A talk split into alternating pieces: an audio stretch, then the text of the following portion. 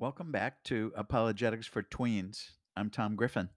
Before we leave a major category about God related things, we need to address one more topic to be fair. Could atheism be true? Let's pray.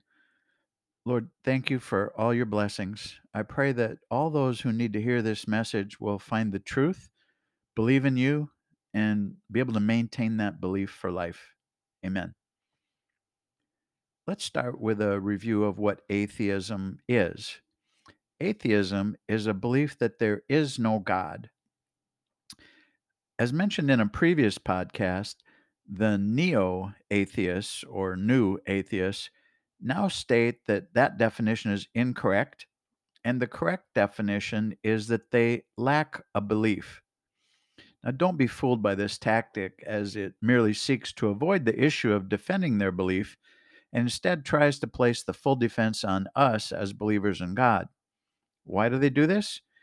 Because they have very little evidence to make a claim that God does not exist, and instead it's just easier to avoid it than try to defend it. But everyone has beliefs.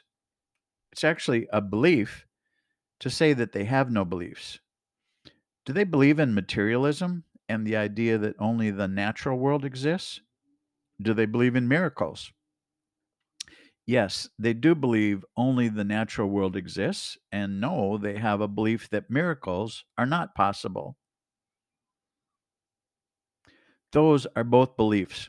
Everyone has beliefs, and we should all be able to properly defend them. In fact, if someone has no beliefs about whether God exists or not, that makes them agnostic. An agnostic is someone who's not sure.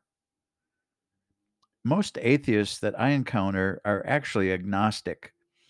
I believe that real atheists don't really exist except artificially in view of what tells uh, the Bible tells us in Romans 1 18 to 23, which basically states that everyone knows God exists because of creation, but some choose to deny the truth because of the evil in their hearts.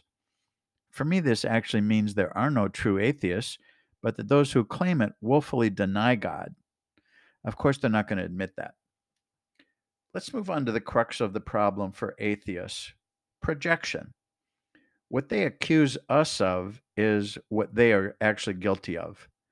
They say that belief in God is irrational, but it's atheism that's actually irrational. And this can be demonstrated in several ways, actually.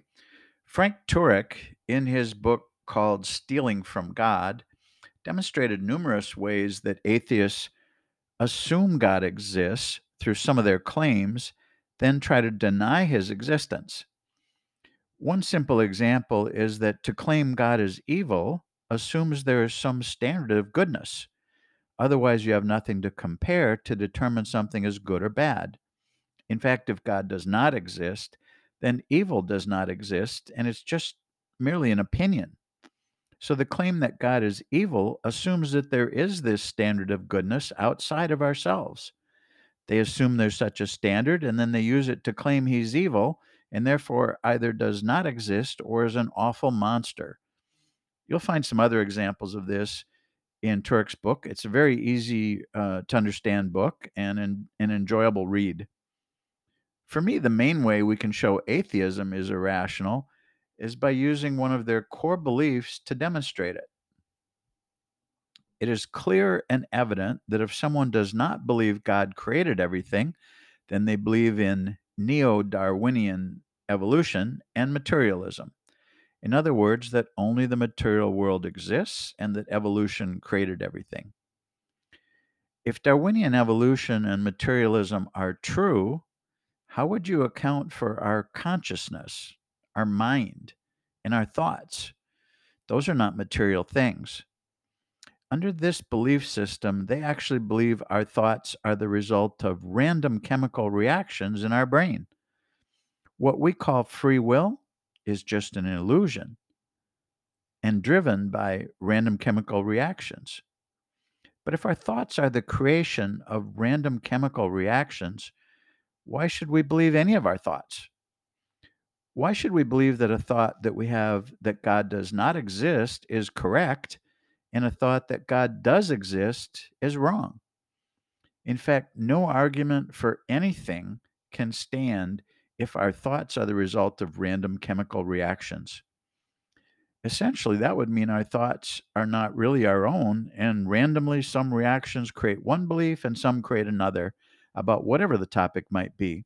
And who's to say one is right and the other is wrong? And so it's actually atheism that is irrational, not our belief in God. Take care until next time, friends.